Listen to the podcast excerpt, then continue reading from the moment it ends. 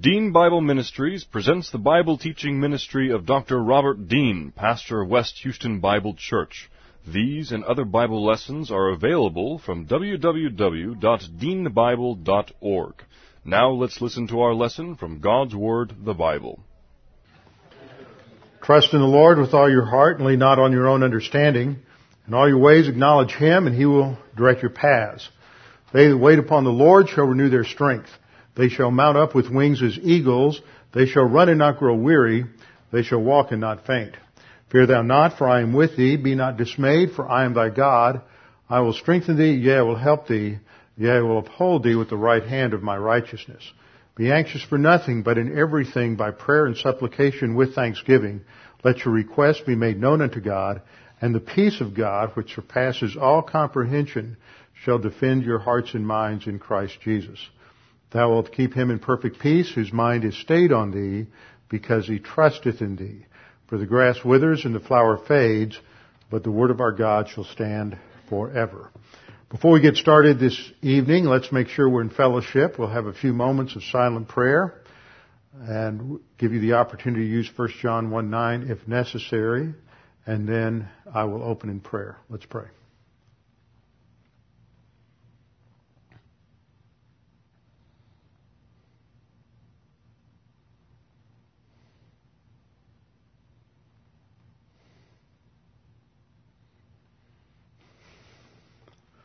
Father, we are so grateful that we have your word. We're grateful that you have revealed yourself to us. You've told us who you are, and you have revealed to us who we are, what our basic problem is in terms of sin, and that you have provided the perfect solution through a substitutionary atonement as our Lord Jesus Christ died on the cross in payment for our sins as our substitute. Father, as the living Word has provided a perfect salvation. Through the written Word, you have given us everything we need to know, everything that we need for life and godliness. And Father, we pray that as we study your Word tonight, that we might be able to set aside the distractions, the cares, the worries, the things that dominate our thinking throughout the day, to put our focus, our attention on who you are and what you've done for us and that we might once again marvel at your word and at your complex plan that is yet so simple. But the way you have worked it out down through the years and all the intricacies and how everything just fits together. And Father, we commit this time to you. We pray in Christ's name. Amen. We've been studying in Hebrews 9, and as you get into Hebrews 9, the backdrop for the whole chapter is the uh, tabernacle service in the Old Testament. And unfortunately, many people today just don't teach the tabernacle. It was always one of my favorite subjects. When I was a kid, I always remember going to uh, good news clubs, Child Evangelism Fellowship with the flannel graph. Everybody remembers CEF because they're the flannel graph people. And having the backdrops and putting the uh, tabernacle up and teaching about all the different elements in the tabernacle. And it's a tremendous way to teach kids about all the different facets of salvation and the need for salvation because it's everything is a picture image of either the person or the work of the Lord Jesus Christ. And when I was first a pastor some, I don't know, 26 years ago, 27 years ago, down in La Marque in Galveston County, one of the men that families that joined the church right after I went down there, just moved to the area, was the guy who was the uh, area director for Child Evangelism Fellowship, and there is a Child Evangelism Fellowship Good News Camp down there in Hitchcock, Texas. And so he had me get on his board of directors and also had me come out during the summer to teach the kids the tabernacle. And that was really good for me as a young pastor to have to get into this material and start teaching it. And ever since then, I have just really enjoyed getting into all the different aspects of the tabernacle because of the pictures that are there and we can learn so many different things about it.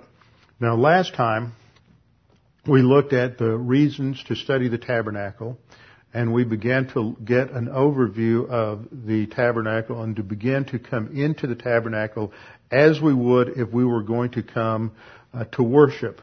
In the scripture, it starts at the center with a description of what is inside the Holy of Holies and then works its way out. So we're sort of uh, coming at things a little backward.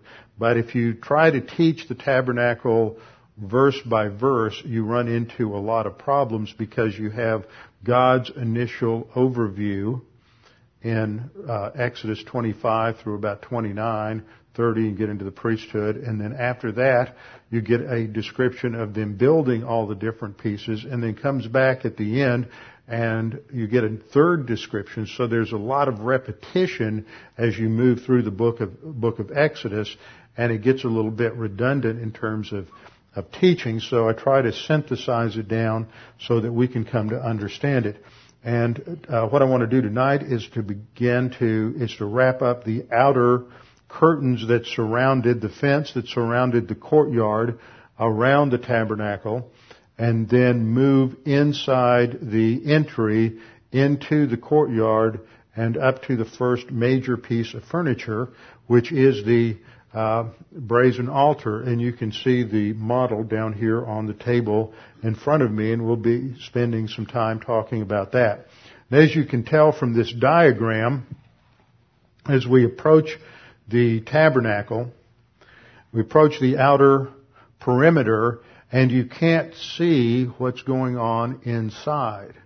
It is completely blocked from view because it is surrounded by the outer walls and the dimensions of the outer walls are approximately 150 feet by 75 feet. It's 100 cubits according to the text, 100 cubits by 50 cubits. Exodus chapter 27 verse 18 summarizes it. So if you want to open your Bibles, we'll spend most of our time in the 27th chapter of Exodus. And you have a section from verse 9, Exodus 27, 9, down through 19, which describes the outer courtyard, and, chap- and verse 18 gives us a summary. The length of the court shall be 100 cubits, and the width 50 throughout, and the height 5 cubits of fine twisted uh, linen, linen, so the, the uh, curtain, the wall around it was seven and a half feet high. The average height of, a, of an Israelite at that time was about five and a half feet tall. So uh, you were considered tall, exceptionally tall, if you were six feet tall. So with the height at seven and a half feet, nobody was looking inside, and so that kept the people from uh, seeing what was going on uh, on the inside, which is where the presence of God is. So you have the, uh, a, a rectangle that is half as wide as it is long, approximately 150 feet on the north and south sides. And the way it's laid out, go back to our diagram here, the way it's laid out is the entry, which is down in this area. This is on the east side. So this is the west side behind the Holy of Holies and then you have the north to the right and the south to the left. And the north and south sides were each uh, 150 feet, approximately. That's using an 18 inch cubit. We'll just round it off there. It could have been a little larger, longer, could have been a little shorter. Uh, we're not exactly sure. There's a lot of debate as to uh, the length of, of, the standard cubit in Israel. A lot of uh, different empires, Egypt, Hitt, the Hittites, the Babylonians, had a royal cubit and a standard cubit. And so there's a, some uncertainty there as to what the exact length was. It was technically the length from the elbow to the end of the fingers, but that's going to vary depending on whether you're 6'4 or 5'4. So it wasn't, they didn't have a standard weight and measure like we do today. And on each of these long sides, there were 20 pillars and each pillar had bronze sockets that the pil- pillar sat in, and then at the top there were silver hooks and bands that would that the curtains would hang on. And so the curtains, as we saw last time, the curtains were woven uh, linen, a high grade of linen. There was uh, very expensive linen that came out of Egypt and it was woven with three threads, and so they would weave these colors in. We don't know exactly what the pattern was, but it was designed to to stand out, and the, the, they were expensive colors and expensive dyes. The, some of the most expensive dyes in the ancient world. So only the uh, wealthiest of people would ever have clothing that was made out of these colors. Most people had rather uh, drab looking clothes and then when you look at the the fabric in the tabernacle and the clothing of the high priest it would stand out it was just magnificent and in our world today when we have so many vibrant colors and we live in a in a world with so many different fabrics and so many different things, it's hard for us to, to imagine what that must have been like for them to come upon the tabernacle with all of this color. It sort of reminds me of what it was like back in the early 90s when I first went over to uh, Moscow, not long after things opened up and went to Belarus and they would maybe one out of every four street lights would work and if you were in the hotel one out of every four lights in the hallway would be turned on and everything was just this painted you know soviet drap concrete and everything was in about three colors gray and beige and dirty white. And that was it. And so after spending uh, three weeks in a culture where even at night when you're out on the street, only one out of every four street lights is on, where everything is dark and dim. And when you'd come back and land in, in some place like Amsterdam or Frankfurt or London and you'd come out at night, it would just absolutely blow your mind. It was like moving from a black and white movie to a Technicolor movie. And that's what it must have been like for people at this time to suddenly see all of these uh, colors, these vibrant colors that would stand out. First color that they used was, was a bluish purple. There, in the text, sometimes it's translated blue, sometimes the translators will translate it purple, but it was a bluish purple and it was symbolic of heaven as the true dwelling place of God and to remind people of the heavenly origin of the tabernacle. It was designed to draw people's attention to heaven. The second color that is used, on one more note on the blue color, both the blue purple and the reddish purple were produced from different species of mollusks. And uh, they would take these mollusks and, and crush them to get the various secretions from the glands, and it is from that that they would then create the dyes. And it would take uh, enormous numbers of these uh, mollusks in order to uh, produce these dyes, and that's why it was so it was rare and it was extremely expensive. The second color that you have listed is the color purple, which was more of a reddish purple, which signified royalty. This was the color of royal robes. It was featured in the clothing of the high priest as well. It was uh, in the decorative features of the high priest garments, the pomegranates, and it was um, produced from the secretions of a sea snail, the Murex trunculus, and it would take a total of 250,000 of these to make one ounce of the dye. And so it was extremely expensive and highly valued in Israel and it was produced very early on, as early as uh, 1500 BC by the Phoenicians, Egyptians, and the Assyrians. And those, the fishermen who gathered these mollusks uh, had their own guild during the time of the Roman Empire, and these snails were harvested during the fall and the winter. During the spring was when they were uh, producing their uh, eggs, and during the summer they were hidden and uh, dormant. And so they inhabited the waters off of Crete and Phoenicia, and this produced what became known as Tyrian purple from this uh, Phoenician city of Tyre, and produced the the purple dye industry for which they were uh, extremely famous. In fact, the name Phoenicia is derived from the etymological root of the uh, word that's the source of the dye.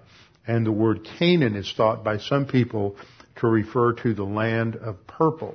So this was something that was uh, recognized in that particular area and was quite quite valuable. It was used, as I stated earlier, for royal robes. So it spoke of royalty. So it, with these two different shades, you had an emphasis on heaven and an emphasis on royalty, thinking about Israel and a theocracy. This is the dwelling place of the heavenly king of Israel. And then the third color that is prominent in all of this, uh, all of the material is that of scarlet. You had actually two different words that are translated red. The first is the Hebrew word shani, which refers to a bright red uh, color with just a tinge of orange. And this is used to color various threads. It's used to color ribbons and a lot of uh, decorations. It was a dye that was extracted from the bodies of insects. And then there is a second word that is usually translated, this one is usually translated scarlet, and there's a second word that's usually translated crimson, and that is from the word tola, which refers to a worm as well as the dye that comes from the worm. They would crush the worm, and then it was um, the color that came from the worm that w- was used to produce uh, produce the dye. And both of these words are used, as I pointed out last time, in Isaiah 118. Come now, let us reason together, says the Lord. Though your sins are like scarlet, they shall be white as snow. And both of these dyes were, were considered permanent. They just couldn't get it out. So it pictures how thoroughly sin stains and affects somebody. And so we have the statement, though your sins are like scarlet, they shall be white as snow. Though they are red like crimson, they shall be as wool. So as the worshiper, as the Israelite would come to the temple, he would just be overwhelmed with the beauty and the color that was present there. And then the fabric itself was a fabric that was made from uh, extremely I don't think I have a slide for it. I didn't put it up here uh, extremely fine linen, the linen from Egypt that was exquisitely woven. It was used in garments. It was used in the fabric and the clothing of only the uh, Pharaoh's family and the other aristocracy. And it was used in the clothing of the priests of Israel. So they were all in their formal uh, where they were all dressed very well. It was interesting today. We were having a conversation with a couple of pastors about how our culture has so deteriorated, become so informal. and everybody's going to cover up. Everybody has become so informal, and we were just reflecting on. One guy said, uh, just the other day I was channel surfing and ran across an old episode of Leave It to Beaver, and they're all sitting around the dinner table, and you know the father's got on his coat and tie to eat dinner and that was just 50 years ago or 40, 40 years ago. And now look at our culture when you can, you know, there's, you look at the common dress of a 19 year old and he's probably never even tied a tie or even had a sport coat and dresses in the most, you know, horrid manner. And I, I, believe there's a connection that if you're informal in the way you present yourself, you're probably informal in the way you think, and especially if you think about values in anything. And that's just a sign of the deterioration of, uh, of our culture. And a lack of uh, recognition of formality and a lack of recognition of protocol. And we just moved away from that so much and it, it creates a very slovenly attitude about morals, about any kind of absolutes about how to conduct things uh, in life. So the priesthood had a uniform. They always wore it. It was exquisite. And it emphasized the fact that they were doing something that had the highest value, which is the worship of God. It wasn't just uh, something else to do, but all of this was designed to bring glory to, to God who dwelt within uh, the tabernacle. Now, as you approach the tabernacle, you might start wandering around trying to figure out how in the world you're ever going to get inside and into the presence of God. And you could go around to the left and you could go around to the right And there's only one way to enter into the presence of God. There was only one entryway. And this entryway is described in Ezekiel chapter 27, I mean Exodus chapter 27 verses 17 and 18. All the pillars around the court shall be furnished with silver bands with their hooks of silver and their sockets of bronze. The length of the court shall be a hundred cubits and the width fifty throughout and um, the height five cubits. And then in verse, I put verse 18 in there. It should have been verse 19. Um, excuse me, verse 14 and 15. The hangings on one side of the gate shall be 15 cubits with their three pillars and their three sockets. That was on one side of the of the eastern gate, and on the other side would be hangings of 15 cubits with their three pillars and their three sockets. And then verse 16, for the gate of the court there shall be a screen 20 cubits long, woven of blue purple and scarlet thread, and fine woven linen made by a weaver. It shall have four pillars and four sockets. So it was probably set off a little bit from the main design of the, the main wall there. Let's go back to our diagram. And this area was probably set back just a little bit. We're not sure exactly how it worked, but there, would, there was a very wide entrance of 20 cubits, so it's 30 feet wide, which would allow for a large number of people to be able to come in. There's not a narrow entrance, but there's only one entrance. And of course, the fact that there's only uh, one entrance reinforces the exclusivity doctrine that we find in the scripture that there's only one way to come to God. And what we see is that God always has only one way to come to Him. And a couple of things that we need to be reminded of is that first of all, that God has the right to tell man how he comes into God's presence. God has the right to tell people what the basis is and what the regulations are for coming into His presence. And what we find is many people who have this very low view of God and think that they're so great and wonderful that they can tell God how and under what conditions they're going to come into God's presence as if man is doing God a favor by worshiping Him.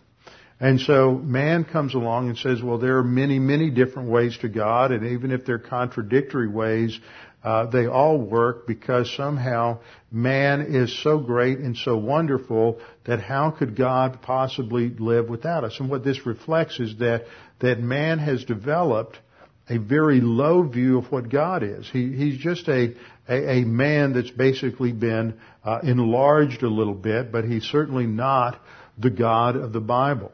And yet when we come to the God of the Bible, we realize this presents a God who is totally distinct from anything in our frame of reference. He is unique. He's one of a kind. The Hebrew word is he's, he's holy. He's kadosh. He is completely separate from anything that we can ever possibly imagine. And in order to come into His presence, we have to conform to His character, which is a character of of perfect righteousness. And so God sets the standards, but He provides the way so that despite our sin and despite our failures, we can come into His presence. We can come in and worship Him and have fellowship with Him, but He sets the standards. He decides what the, what the protocol is. So the first principle is that God has the right to tell man the basis for coming into his, uh, his uh, coming into His presence. And the second thing that we note is that throughout the Bible, there is only one way of salvation, whatever the circumstances may be. When Adam and Eve were in the garden, there was only one way uh, to solve the problem of sin, this problem of their nakedness that was exposed after they fell, and that was through the sacrifice that God made when He made new clothing for them. And then when we move through the Old Testament, we go from the fall and then we come to the flood. There's only one way to survive the flood and that is to be on the ark with Noah. And there's only one entry to the ark. And again and again, there's only one way to come into God's presence. We get into the tabernacle. There's only one way to get into the tabernacle. Once you're inside, there's only one way to come into God's presence. There's only one way to have fellowship with Him, and that is on the basis of a substitutionary sacrifice, a blood sacrifice, and God spells out exactly what sacrifices are needed for what circumstances. And then when we get into the New Testament, Jesus, of course, says, I am the way, the truth, and the life. He says, I am the door. He uses all of these various illustrations to indicate that He is the only way to God, and either He's telling the truth or He's lying. There's, there's no two ways about it. And if He is telling the truth, then He is the only way to God, and as God's Son, He's the way to provide that way to God. So He is the gate. He is the doorway, the entry into God. So the single entry here is a type or a picture of the fact that Jesus is the only way to God. So John 14:7 provides us with that with that backdrop.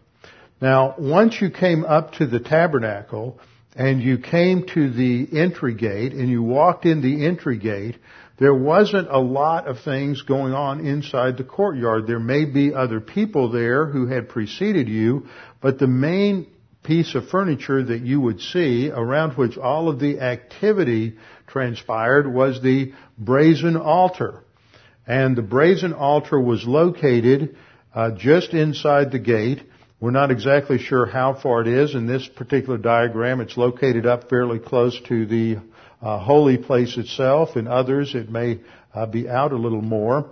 But you would come up to the uh, brazen altar, and it was there that the sacrifices were taking place. And every morning and every evening, there would be a burnt offering offered for the sins of the nation. But individuals who were coming into the presence of God before they could worship God, before they could serve God in the tabernacle, before they could uh, have fellowship with God, there had to be a sacrifice. So the sacrifices, the, the, the primary foundational sacrifice that took place at the brazen altar was the burnt offering, and we'll get into that in just a minute. Well, in, in uh, Exodus chapter 27, the first eight verses, so you see we're backing up a little bit. Uh, in Exodus chapter 27, verses 1 through 8, we have the description of the altar for the burnt offering. And there we read that uh, you shall make the altar of acacia wood, five cubits long and five cubits wide. The altar shall be square, and its height shall be three cubits. So that would be approximately seven and a half feet square, with a height of four and a half feet. You shall make its horns on its four corners. Its horns shall be of one piece with it, and you shall overlay it with bronze. You shall make its pails for removing ashes, and its shovels, and its basins, and its forks, and its fire pans. You shall make all of its utensils of bronze.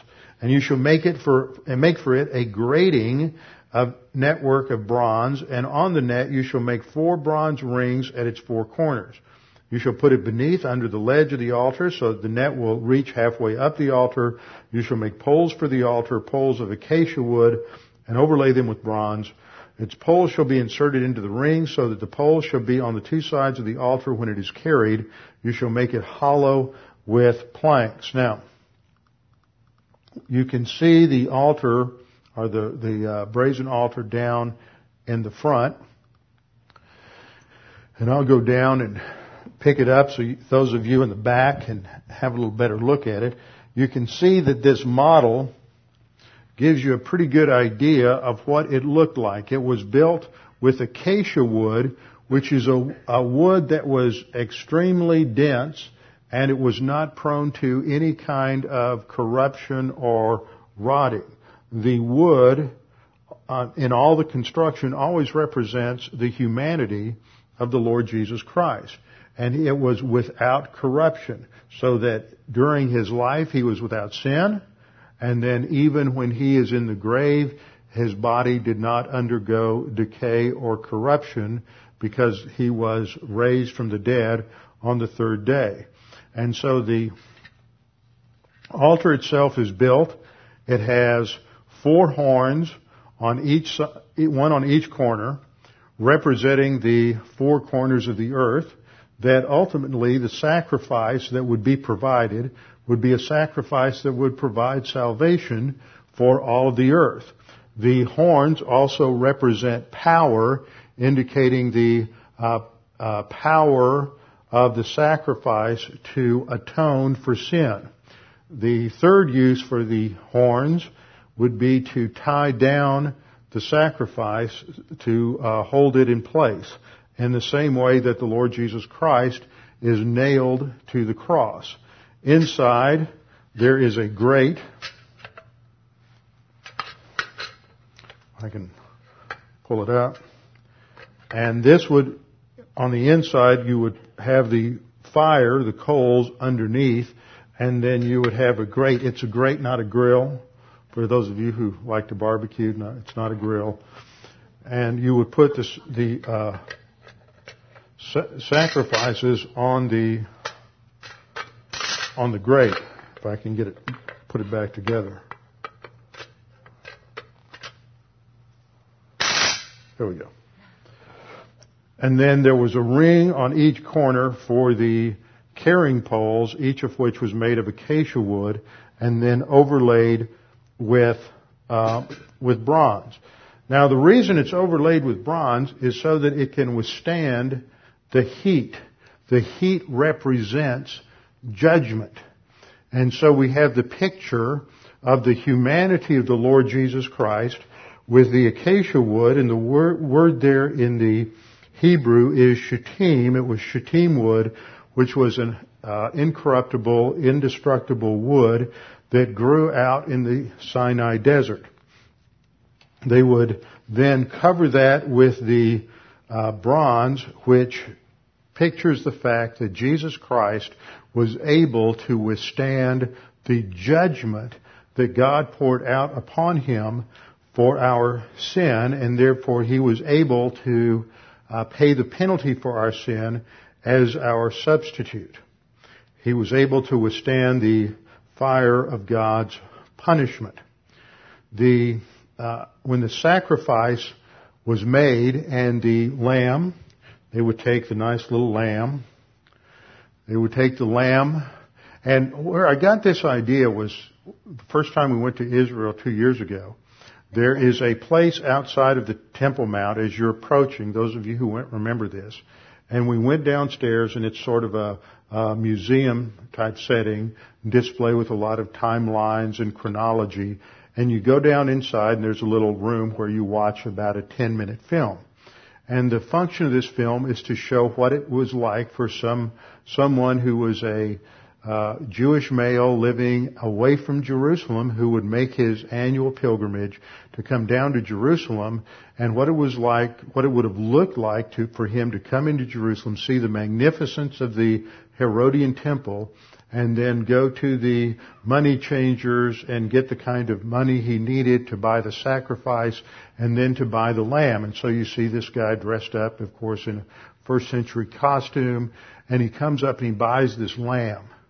And it is just the cutest lamb. Just picture the expression on your favorite pet looking into those eyes. And that's what it was like. I mean, this lamb just, just looks at you, these big brown eyes and you just want to take it home and cuddle with it. It just looks, and he takes this lamb, and it just really hit me how this lamb is completely innocent. It's never done anything to hurt anybody. It's never done anything wrong. It just, it's, it's just this sweet, gentle lamb. And he's taking that lamb into the uh, temple and that lamb is going to be taken up to the altar and there the priest is going to slit its throat and it is going to die and that is the picture of the Lord Jesus Christ who is like that lamb completely innocent, not guilty of any sin, totally righteous, and yet he is the one who is going to suffer and die uh, as our substitute. So the, after they would slit the throat of the lamb, they would then, then take the blood and they would, uh, uh, splash the blood up against the side of the altar. So the altar would uh, show all of this blood that had dried on the sides of the altar from all of the sacrifices. And this is a picture, of course, of the fact that Jesus Christ, it was a certain kind of death that he had to undergo. He just couldn't have a heart attack and die for our sins. They couldn't strangle him. They couldn't uh, take him out and lynch him. They couldn't shoot him or decapitate him. It had to be a certain kind of death to fulfill prophecy, and it had to be a penal death, a punishment, because it's de- it's depicting his punishment in our place uh, for our sins. And so, uh, as you look at the altar, the brazen altar itself, you see this picture of the uh, the substitution of Christ. Now, in the third verse, talks about the things that went along with the altar. You had these various other instruments. You had pans and uh, shovels. You had uh, pails for removing its ashes and shovels. You had basins and forks and fire pans. So you have um, four different things there. And all of these utensils to be made of bronze because the bronze would withstand the, the fire and the, the judgment. And each of these indicates something. Every element, as far as we can tell, seemed to have uh, some sort of typological uh, meaning. Now, what is typology? Let me make sure you understand that. Typology simply means that there's elements of something that's designed to picture or foreshadow some elements about the person of Christ or some event. And it's, it's prophecy through symbol. And a lot of times you don't know, can't see exactly how the symbolism works until you see the fulfillment. And then once you see the fulfillment, then it becomes clear what these different elements prophesy. You can understand certain things, but there might be some other details uh, that would get by you. The pans and shovels were used to remove the ashes of the sacrifices and carry them outside of the camp to be disposed of in a clean place. And so there was a, a, sense of honor and respect for those ashes. They weren't just taken anywhere and dumped. There was a special place, a clean place that conformed to the ritual where they would dispose of those ashes. And it is a depiction of the fact that Jesus would be buried in a special place. The ashes themselves, because the, especially with a burnt offering where everything was consumed, the ashes spoke of the finished work of Christ, that it was a complete payment for sin, as we see in John 19:30 when Jesus said, "Tetelestai, it is finished." Uh, the blood from the sacrifices was drained into the basins and then it's poured out at the base of the altar, which is a picture of the fact that Jesus poured out his life in judgment. The, the blood represents life. The life it was, uh, depicts the fact that Jesus, in his uh, uh, as he's hanging on the cross, bears the penalty of our sin spiritually. He is judged for our sin. So the pouring out of the blood is a picture of that, and we'll see the significance of that uh, is developed in Hebrews chapter 9 verses 12 through 15. The flesh hooks that were inside of the uh, altar represented the cruelty and the pain of the death that the Lord Jesus Christ suffered as he went through all of the whippings and scourgings and beatings, everything leading up to the cross he did not utter a word. As a lamb before its shears is dumb, so he uttered not a word. And then only when our sin was put on him did he scream out in agony. The reason for that is to draw the con- contrast between the fact that no matter how horrible the torture was, and most of us would have passed out long before he, he ever did. No matter how horrible the physical torment was, he never even moaned or whimpered. And it wasn't until sin hit him that he screamed out. And it's to depict the fact that how horrible sin is and the judgment for sin, that not even the uh, flagellation from the Roman soldiers could make him whimper, but our sin made him scream. So the flesh hooks depict the cruelty of the death that he suffered on the cross and the pain of bearing our sin. The fire pans, uh, these were used to carry the fire, the coals from the brazen altar into the holy place to the altar of incense, and that represents the intercessory ministry of Christ his prayers going up before us as a result of his being a qualified sacrifice. Because of, and that's the argument that we've seen in Hebrews chapter 7 and 8, because he, he went to the cross and he died for us, he's then elevated to the position of being our high priest where he is our intercessor today. So this gives you an idea of all the different elements going into the brazen altar. Then, the second thing we should note when we look at the brazen altar is the meaning of these words, altar and sacrifice. Altar and sacrifice.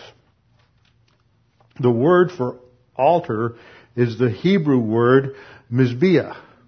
Mizbeach is formed on the root verb zavah, the ZBH, it's a soft B, so it's pronounced like a V. The ZV, ZVH, Zabach, is the word for slaughter or sacrifice.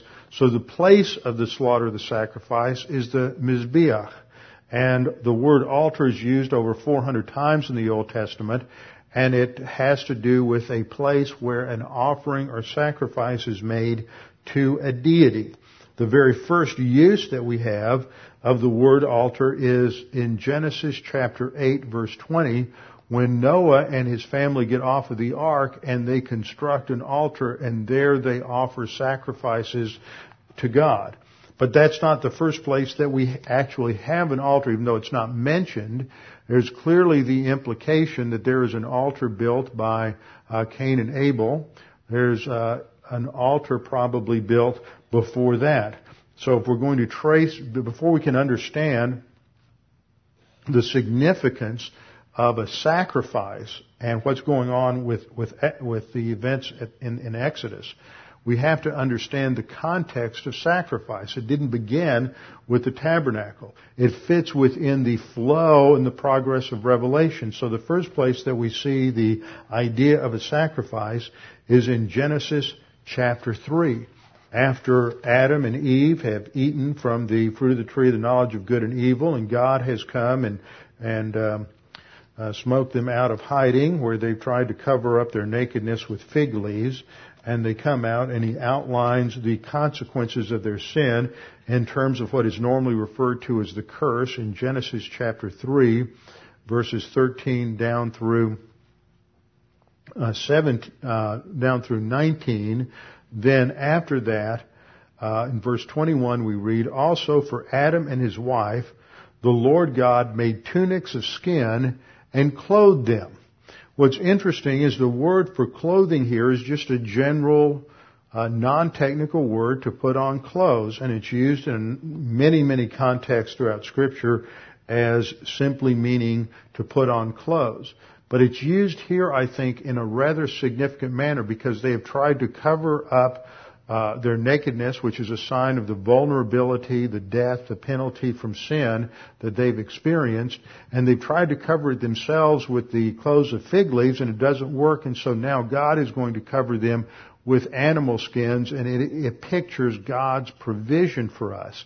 And the same word labash is used in the context of Zechariah chapter 3, where you have the picture of uh, it's a heavenly scene where you have Joshua the high priest in dirty clothes, picturing his sin.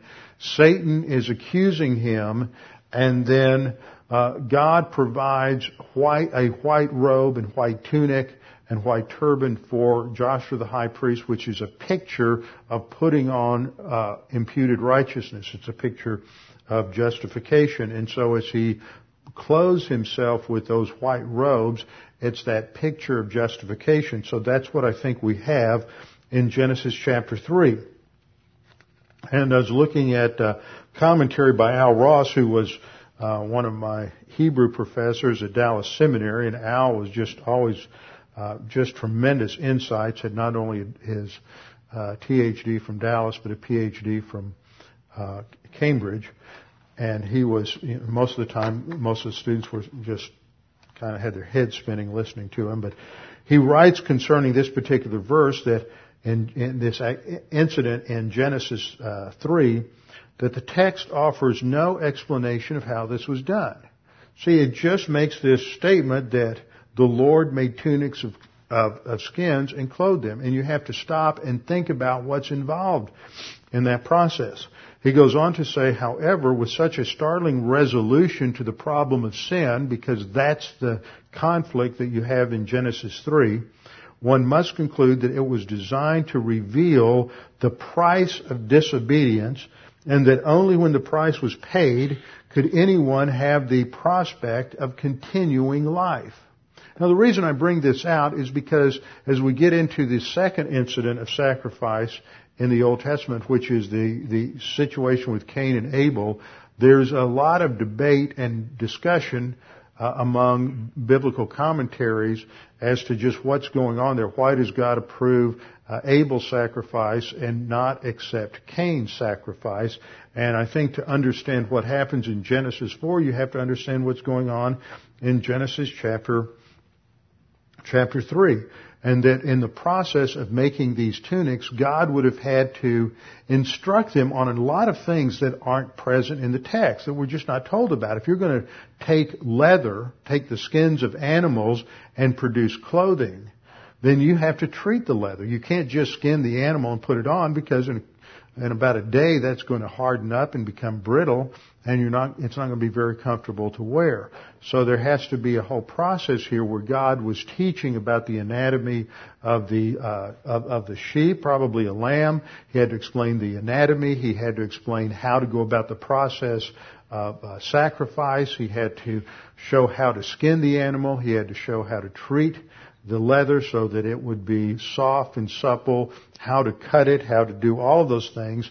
And so that would be part of the instruction. But beyond that, there's a clear indication from what we see later on in scripture that this kind of sacrifice and the shedding of blood is important to deal with the penalty of sin. And everywhere else that we go in Genesis where there is uh, anything like this. It's related to a sacrifice.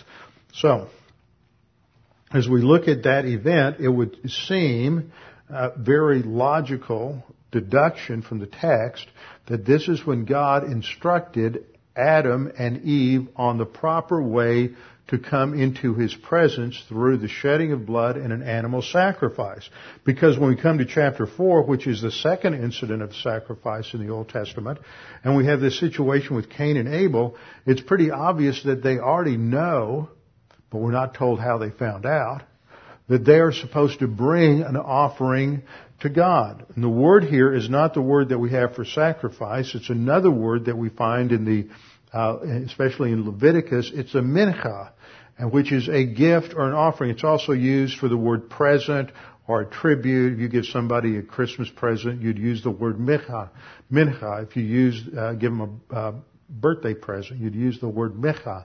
So it's it's a tribute, an offering, a present, something like that. So you're bringing something to offer God. It's a word used over 211 times in the Old Testament, so it has a very uh, important significance. There's a difference between offerings and sacrifices, but in some passages they're virtually they're virtually synonymous. Now, what happens with Cain and Abel is that, we read in verse 3, in the process of time, it came to pass, and that could be 10 or 20, 30 years before Cain and Abel uh, grew up. We don't know how much time went by, whether they're still young or whether they have uh, matured a little more.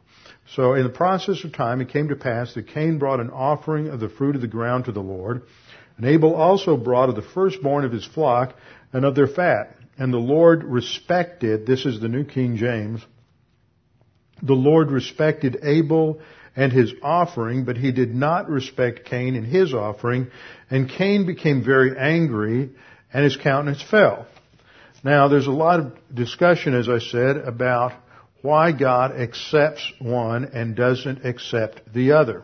Now we get some insight from Hebrews chapter 11 verse 4. By faith, Abel offered to God a better sacrifice than Cain. Well, why is it a better sacrifice? I think it's important that it doesn't say, uh, by faith, Abel had a better attitude in his offering than Cain. See, that's what some people will say as well. See, you have grain offerings later on in the Mosaic Law where they bring the fruit, first fruits and the fruit of the ground, and that's also called the mincha. Of course, that's um, you know 1500, 2000 years later, and you're taking later revelation under the Mosaic Law and you're reading it back into something much earlier. When you look at the book of Genesis, you have and only animal sacrifices. You have animal sacrifices with Noah. You have animal sacrifices with Abraham. You have animal sacrifices with Isaac. You have animal sacrifices with Jacob. All the way through Genesis, you have no reference. Of course, this is the only place mincha is used, by the way, but you have no evidence of any kind of grain uh, or first fruit offering until you get to the Mosaic Law. So the context of Genesis seems to suggest that the only sacrifice they knew of was that of a, of a blood sacrifice. So Cain, uh, Abel offers to God a better sacrifice. The text indicates that it's the sacrifice itself that's better, not the attitude of the one bringing it. And it was through which, that is, through the sacrifice which he obtained, the testimony that he was righteous. That is, God would be declaring him righteous on the basis of the atoning sacrifice. A God testifying about his gifts, and through faith, though he is dead, he still speaks. This is his evidence. Then you have another interesting passage in the New Testament, Jude chapter, or Jude verse 11.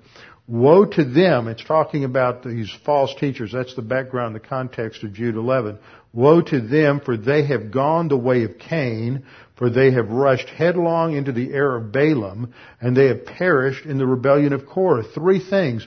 But these three different incidences that come out of the Old Testament are being used by the, by, by Jude to indicate the same basic sin. Each one was a little different, but what we're looking at here is what did each of these have in common?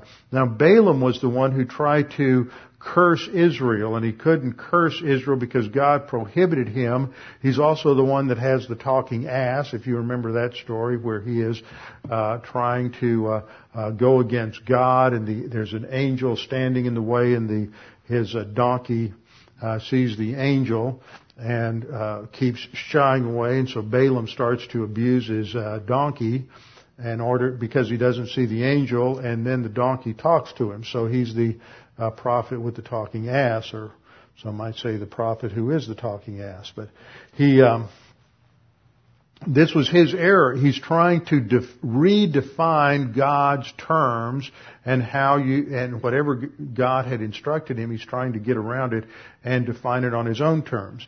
And that's the same thing with the rebellion of Korah. This was a re- rebellion against the, the priest, the priesthood that God had established through, um, through Aaron. And so in, what each of these have in common is men who try to redefine the basis of having a relationship with God. And so uh, that's what Cain is doing. He's trying to say, okay, I'm going to come to God on my own terms and I'm going to bring him the kind of sacrifice that I think is valuable. And that's exactly what so many people today try to do is they try to define what worship is on their own terms and how to have a relationship with God on their own terms. And God says that no, you have to follow His way. And so in Genesis 4:4 we have this phraseology that the uh, New American Standard translates it, the Lord had regard for Abel and for his offering. And it's a, it, really it's an idiom here. It's a sort of an anthropomorphic idiom. It says God looked with favor upon at the sacrifice. And so this is an idiom for the fact that God accepted Abel and his offering, but he rejected uh, Cain and his offering because Cain did not come to God on the basis of a blood sacrifice. Now this is when we get into our evening lesson for discernment.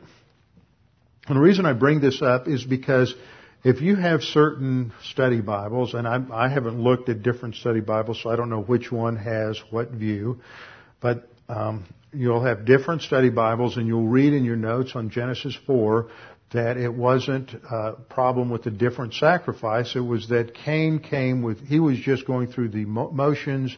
He was just going through the outer form of the sacrifice. He really didn't uh, have a heart for God, and this is why God rejects his sacrifice. And I think that's um, uh, you have a problem with that because of Hebrews 11. Uh, Hebrews 11. But this is what the Nelson's New Illustrated Bible Dictionary says, and I'm quoting this because this is your application of discernment for the evening. Because you'll read things like this. You'll look something up in a Bible dictionary or you'll read something in some commentary and you'll see this kind of stuff. Uh, and, and this is what this writer says. Uh, it's a serious mistake to affirm that Abel's sacrifice was acceptable to God because it was an animal sacrifice, and the Cain sacrifice was unacceptable because he did not bring an animal. Genesis 4 makes no mention of offerings for the atonement of sin. And therefore, to insist that the blood of an animal is mandatory here is to read more into the account than is warranted attitude on the part of the offerer, not the nature of the offering, is in the forefront of the author's concern in Genesis 4. See, this is stand, there's, I, I'm telling you, there's a huge amount of discussion over this, and the majority of scholars will come along and say, well, you see, there's no overt instruction on sacrifice, so you can't say that Cain brought the wrong sacrifice. But if you stop and really think about the flow of what's going on in the text, there is that indication that's there, and there's no indication anywhere in the book of Genesis that there is a value to a to a blood uh, to a bloodless or to a, a grain sacrifice. Now, as we continue to work our way through Genesis and just think our way through Genesis, we come then to the patriarchs. And with the patriarchs, we have um, Abraham, who sets up an altar at Shechem in Genesis 12:7, and he sets up another altar between Bethel and Ai as he uh, moves south through the land there as he first explores the land in Genesis 12, and then as he heads into the south, he builds another altar in Hebron in Genesis 13:18, and then later he builds an altar on Moriah when he takes Isaac up on Moriah uh, to sacrifice him. Um, Isaac at Beersheba builds an altar there, and then Jacob at Bethel uh, will build another altar and rebuild the altar of Abraham at Shechem. And the pattern of teaching that we see here is the doctrine of substitutionary atonement. All the way through this, we see the importance of this doctrine of substitutionary atonement. So, three points in conclusion here. Number one, the foundational sacrifice that we see going through all this material in the uh, early part of the Old Testament is a sacrifice that's based on substitution, that the animal bears the judgment for the individual. He stands in the place of the individual, and by placing your hand on that little lamb, there is a transfer of my guilt to the lamb. And then the lamb is killed for uh, the sin, for the guilt of the sin. So the foundational idea is that of substitution. Second point, the second and subsequent emphasis that grows out of the first is that of thanksgiving. When Noah gets off the ark and he and his family offer sacrifices to God, it's not for atonement to have a relationship with God, but it is to express their thanksgiving to God for having preserved and delivered them through the judgment. So the second emphasis that we see on sacrifices in Genesis is that of thanksgiving. And then the third element that we see in sacrifices is that when you give a sacrifice, you're giving up something. And so there is this implicit recognition of our dependence upon God. That by giving to God, we're recognizing that we are dependent upon Him to provide for us. So sacrifices have that, that idea of dependence upon God to sustain us. Now, when we look at the brazen altar, there were various types of sacrifices that were altered, that were offered on the brazen altar. And we'll come back and begin that with a look at the different sacrifices and offerings that are described in Leviticus uh, next time. We'll start with Leviticus 1 and start looking at this whole thing of the burnt offering. Then Leviticus 2, we have the grain offering. Then later we have the peace offering and the thank offerings. And how do those relate to the work of Christ on the cross? What do each of these depict? And why are, there, why are they significant? And we'll begin that uh, next Thursday night. Let's bow our heads and close in prayer. Father, we thank you for this opportunity to look at these things, to come to an understanding of sacrifice, and to have our attention drawn not to just the uh, historical acts of sacrifice in the Old Testament, but what they depicted, and that is the substitutionary payment for our sin by our Lord Jesus Christ on the cross. That there He died as our substitute. He paid our penalty, and He took our place on the cross, and that by trusting in Him we have eternal life. Father, we pray that as we think about these things, that you would give us a greater appreciation for all that you have done for us, all that you've provided for us, and that we might truly be willing to serve you in every area of our life, beginning with the highest priority of studying your word and learning to think biblically, learning to think according to your thinking. We pray this in Christ's name. Amen.